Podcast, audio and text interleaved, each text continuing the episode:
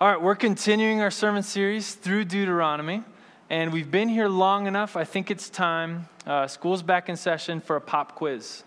So go ahead and pull a sheet of paper out, write your name at the top, number one through 10. I'm kidding, I'm kidding, I'm kidding. It'll be, it'll be uh, verbal, verbal. All right, there's only one question, and the rule is this uh, just one word answers only, okay? If uh, someone were to randomly ask you, like, what does the law require you to do? Like, if, the, if one word, what is the law requiring from you? What would you say? Obedience. Obedience. That's a good one. What else? Don't worry, this isn't in the Bible. So love. love. Good. Any other thoughts? And those are the two best answers, so we don't need, you know, you don't need to go for number three, four, five. No, I'm kidding. Um, this pop quiz was similar to a quiz that Jesus gave to someone in the New Testament, or someone kind of gave to Jesus, uh, he just put it back to them and said, Well, why don't you go ahead and answer it?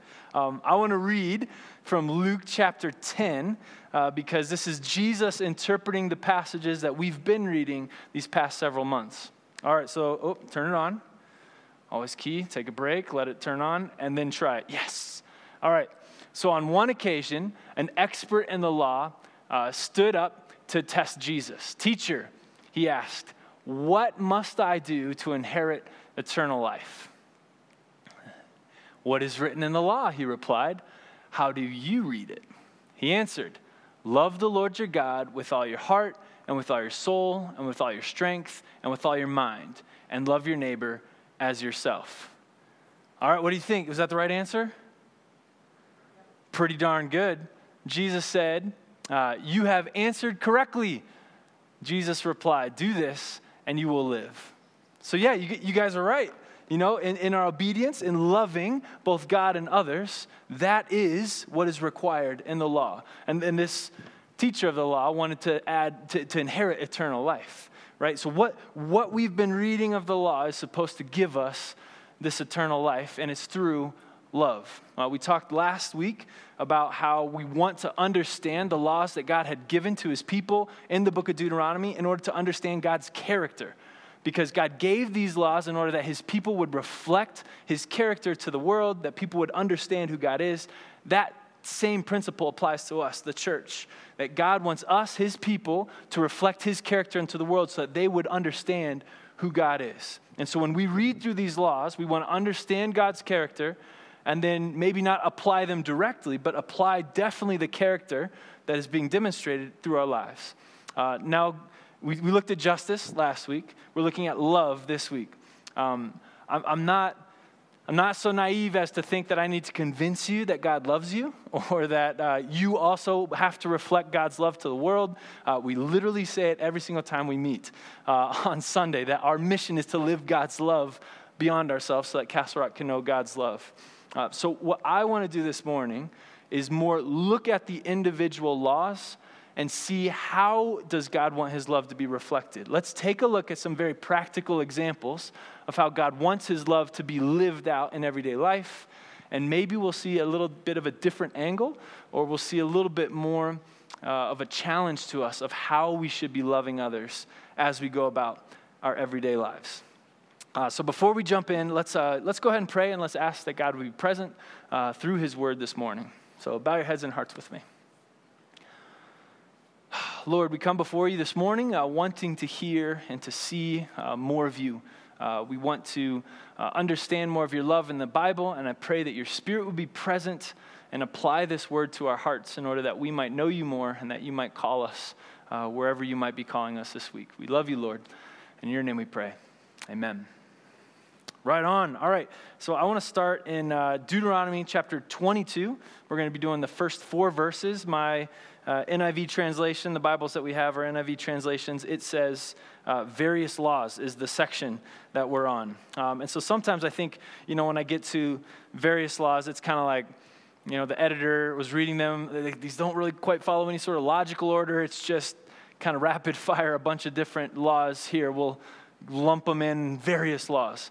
Um, I think these are actually the laws that can reveal the most about God's character. You know, so when uh, we'll look in, in, future weeks, we'll look at some laws that talk about, you know, how God wants us to worship Him, or the Israelites to worship Him, or what sort of uh, feasts and festivals they would have throughout the year. And there's a general pattern to how these will go. And then all of a sudden we've got, okay, and now also here's some, some various laws tossed in. It's the ones that don't feel attached to any sort of topic or any sort of logical progression that reveal the things that God really cares about. Like I almost imagine God saying, All right, here we go.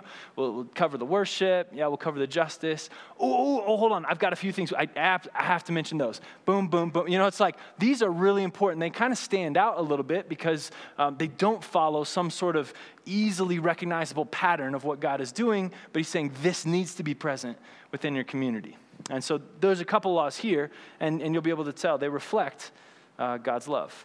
All right, so with all of that, we'll do Deuteronomy 22, uh, verses 1 through 4. I'll just read it here. I don't know, do we have it in the back at all?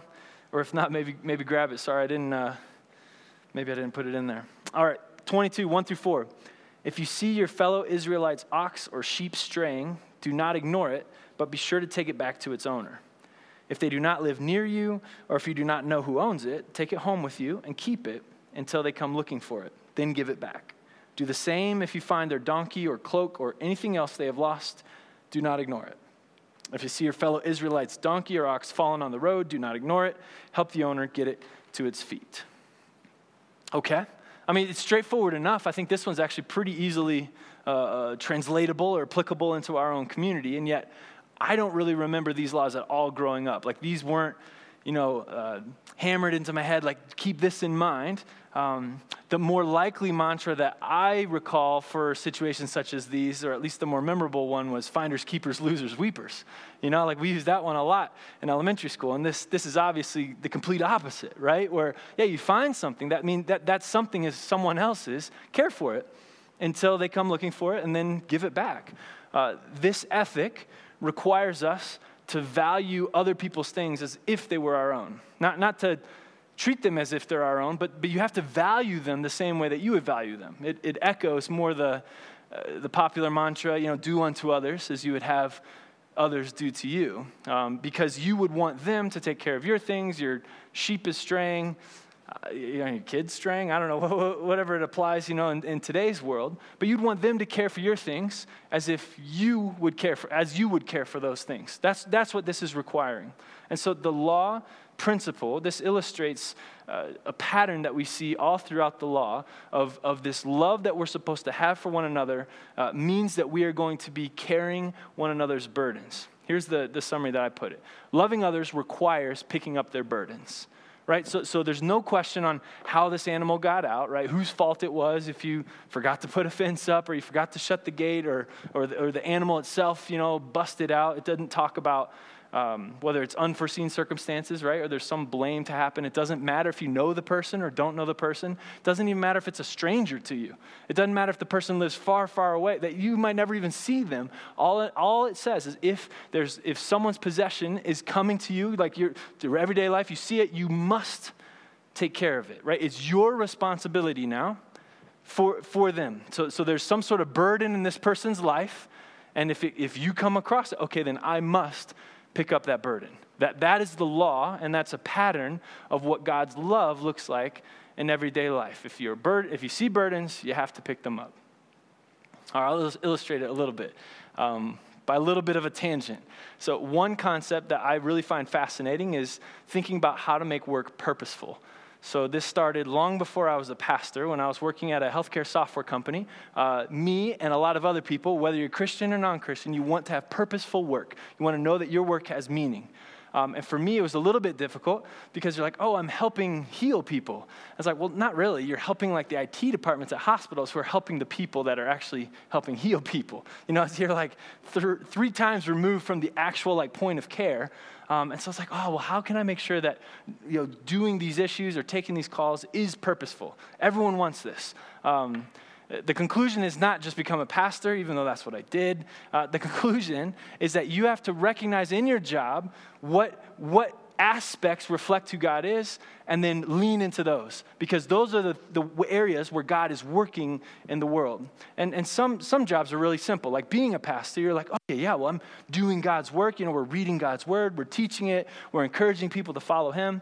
Um, but there were some jobs that I really struggled with that concept, trying to apply. And especially uh, the very lowest menial jobs, kind of like the, well, you got to get them done, like washing the dishes, right? I read a, a, book about Brother Lawrence, who was a monk like 500 years ago, who found joy and he found God's love in washing the dishes. And I'm like, man, if I could get there, I just feel like, I feel like everything gets unlocked, right? But as, as I've kind of thought more and more about this, I realized that there's a simplicity and a purity in reflecting God's love in some of those tasks that I completely overlook. Take, for example, a garbage man. All right, what does the garbage man do? Oakley loves garbage men. He will tell you if you ever want to ask him what a garbage man does. But it's essentially this they drive around with a massive truck, right? And one day a week, they, they grab bins that are full of all of our rubbish, things that we don't have a use for and don't really want. And they put it in the back, set it down, empty bin, go on to the next house, right? Over and over and over. And they take all those to a dump or incinerator or whatever your, your city's uh, solution is to trash. And so, on the one hand, it's a very menial task, low task. I'm certainly glad that I don't have to do this myself. I don't have to haul my trash somewhere and drop it off and leave it. Uh, great service. But what they're doing is they're essentially saying all the filth in your life, uh, all the byproducts of your living uh, that you don't want in your house, I will take care of. I will take that, take that burden from you, and I will leave you with an empty burden where you can fill it up again and you can continue going on your life. You know, imagine uh, what would life be if we didn't have anyone picking up our trash, right? And it just kind of accumulates. I'd live in filth, right? I mean, even if you had bags, like where would you put them? You know, like, I mean, how many weeks before your, your backyard is completely filled, like with trash? Can you imagine the smell? Right? And then the bacteria that gets in there that you now have to live with. It's like, no, no, no. This is death living in here, right? You know, it's like these burdens that we're creating for ourselves with our lifestyle have to be taken care of. So, someone has to take care of it. And the garbage man's role is to come remove those burdens so that we can continue on with our lives. Right? That's, that's the role of a Christian in life. Right? Everyone generates burdens. Everyone has some sort of byproduct that they don't want, right? Life is not clean and smooth sailing. There are things that pull us back and things that pull us back into death. And we, we need help. Someone has to pick up. God says you are required to pick up those burdens. You, we are the garbage men, right? In, in order that other people might be able to live. Another example, I remember my very first job was working at McDonald's. And I don't know why I like McDonald's so much. I really, I really truly did work there. Um, saw all the insides and outs, and I said, yes, this, is, this will be my favorite food. But my, my least favorite job at McDonald's was mopping because as soon as you finish, it, it needs to be done again. You know what I'm saying? Like you, you guys have been there. I've seen it. I've seen it, right? So you, you walk into a fast food restaurant and there it is, caution wet floor sign. And then there's the little kid, you know, with like the mop on their shoulder. And you're like, sorry. you know, like, you know, and you're like trying to make like as light a footprints as you can because you know that you, you're just to absolutely dirty up the thing that they just finished mopping, right? But at the same time, you know, fast food restaurants, they're open to everyone, a lot of foot traffic. You know, you can come in off your construction job, you can run through mud, and then, then they'll serve you food. And in order to kind of eat food, you know, we all would rather it be like a little bit clean. you know, it's like there's a certain level of sanitation that we'd like to have. So someone has to take care of this mess, this byproduct that we're creating, these burdens that we're laying. And, and the mopper is the one that picks up those burdens. It's, it's the mopper that reflects purely you know what god's love looks like to the world. So th- this will transform all your chores. You know it's like you got kids and you're picking up after them. You got to do your own dishes. You got to do your own laundry. All of these things is a reflection of god's love saying i love this other person so much so i'm going to carry their burdens for them. I'm going to pick them up so that they can continue on in life. Uh, but, but it's also a living parable right? These are common things that we all do at some point and it should be a reminder, let it be a reminder that we are supposed to carry others' burdens in all areas of life, right? Not just physical burdens of washing dishes, but when people are going through a tough time in life, we're called to pick up their burdens, right? If, they're, they're, uh, if they have self destructive behavior, right, and you can see the death around them, we're called to pick up their burdens. This is what it means to be a Christian. This is what it means to reflect God's love to others in the world. And I want to make a, a really clear point. So there were um, three, three laws or three things they had to do in these four verses. um, there were also three things that they couldn't do. It was the same thing over and over and over. I don't know if you guys caught it. I'm going to read it again and emphasize it. If you see your fellow Israelites' ox or sheep straying, do not ignore it, but be sure to take it back to its owner. If they do not live near you, or if you do not know who owns it, take it home with you and keep it until they come looking for it, then give it back. Do the same if you find their donkey or cloak or anything else they have lost. Do not ignore it. If you see your fellow Israelites' donkey or ox fallen on the road, do not ignore it. Help the owner get it to its feet. The biggest barrier that we have to actually picking up each other's burdens is just we'd rather not see it. you know, like someone starts sharing that they're having their, their life falling apart, and you're like, ooh, I don't think we're this close. Like, I don't, uh, I'll pray for you, you know? And then you dodge them. You don't reach out for another couple weeks. Hopefully things have kind of settled or they've blown past, and then you reach out, right? Like, that's human nature is to say, your drama, ah, let's leave it your drama. You know, like, I don't want, I don't want to pick up that because I might get messy myself you know, because now all of a sudden I might be bringing drama into my life. Your burden looks a little too heavy, a little too ugly, a little too onerous. But here, required in the law, do not ignore it. You, aren't, you didn't say go, go look for burdens, right? Go look for lost sheep. But no, if you're going about it and you see a burden, you pick it up. Do not ignore it. I think that's probably even more key than a mantra of saying, hey, let's take care of each other's things, let's pick up each other's burdens. Let's catch ourselves on the, hey, don't ignore it. If you see a burden or someone reveals a burden to you, do not ignore it. I don't know what the, the right step would be, but it's clear three times. Do not ignore it. That's God's will, not to ignore the people with burdens, because God's heart doesn't ignore people with burdens, but He goes to them in order to save them and love them. All right, I've got another example as well. Uh, this time from Deuteronomy chapter 15. I think that was an easier one for uh, application. This next one's a little bit harder. Uh, again, just four verses. Uh, we're going to be Deuteronomy 15, 12 through 15. If any of your people, Hebrew men or women, sell themselves to you and serve you six years, in the seventh year you must let them go free. And when you release them, do not send them away empty handed. Supply them liberally from your flock, your threshing floor, and your winepress. Give to them as the Lord your God has blessed you. Remember that you were slaves in Egypt, and the Lord your God redeemed you. That is why I give you this command today. So, here again, um, I don't often find myself in a situation where someone has sold themselves to me uh, to repay a debt. Um, I am guessing you also don't find yourself in this situation very frequently. Um, this, is, this is one of those laws where you kind of read it and you're like, okay, that's, that's then. We'll, we'll kind of skip to one that maybe I can apply a little bit more. But th- there's certain things that stand out here that, that we have to understand because they reflect God's love. For one, the, the term of service, right? If someone, you know, it, this isn't talking about uh, like American slavery where we would kidnap people and you would own them for life and you'd own their kids for life. This is talking about uh, like debt servitude, right? Like someone owes you a tremendous amount of money and they can't pay it.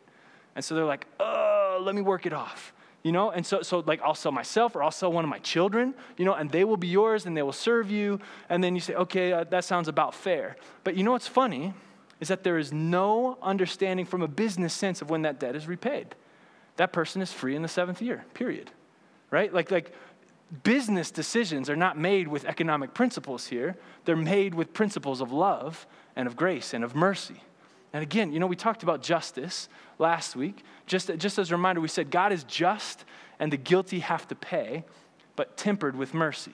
So here we see the debtor will have to pay, but tempered with mercy, just six years, regardless of the, the amount of the debt. That doesn't even come into play here. There's, there's none, okay, and if it's 50% more, then you got to give, you know, an additional six years and blah, blah. No, no, it's just every six years. That seventh year, you have to let them go free. Surprising. See, and God, and clearly, clearly, God, look, hmm.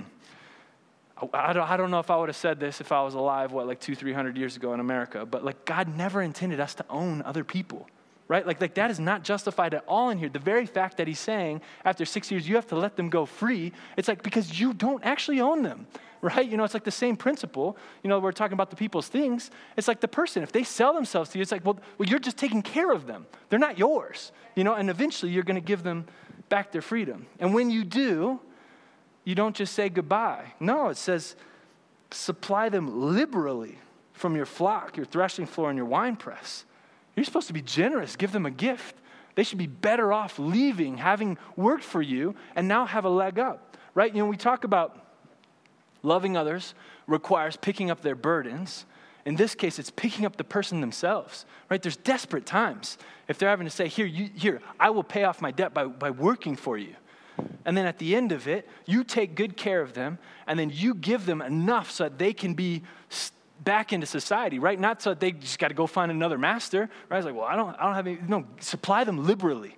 Like, give them the ability to get back up, right? Actually carry their burdens, even if it means the person themselves. And then there's the justification. Why do we do this? You know, remember that you were slaves in Egypt and the Lord your God redeemed you. That is why I give you this command today. They, they had had a shared experience where they knew what it was like to be burdened by slavery in Egypt. And God said, I will choose you out of my love. I will pick up you out of, out of slavery and place you in the promised land so that you even have the ability to generate wealth, to even have a good life. So just remember, that's where everything happened. So if someone comes to you burdened with slavery, you do not treat them the way that maybe other nations treat them. You treat them as I have treated you. Don't you remember? You were burdened with slavery out of that graciousness that you've received, may that be passed on to other people. And so then we're saying, okay, well, I mean, we don't have that shared experience. You know, like we weren't all like slaves in Egypt. You know, like do we still have to do this or is the logic still the same? Like, oh, yeah, I mean, the whole book of Romans has something to say about that. You know, like we all are burdened by our slavery to our own sin, our own selfish desires opposed to God. We're, we're burdened by death by our own decisions. And yet, God, in His love for us, while we were still sinners, He died for us. That's Romans 5, Romans 5 8. And so, by dying for us, He enables us to live in Him. This is Romans chapter 6, where the love that we've experienced as Christ followers is the same love that the Israelites in Deuteronomy had experienced. We have the exact same shared experience where God had taken us, even though we didn't deserve it, decides to give us love and place us in a place where we can now have life. So if anyone comes to us in our life requiring some sort of substance, sustenance, yes, yes, that's it. I, I, said it like five times in my head before I said it three times out loud.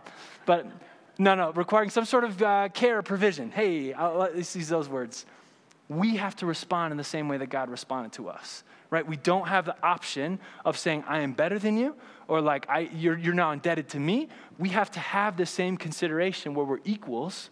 And in fact, we're all just sinners saved by grace. And out of the abundance of love that we've received, we now demonstrate love.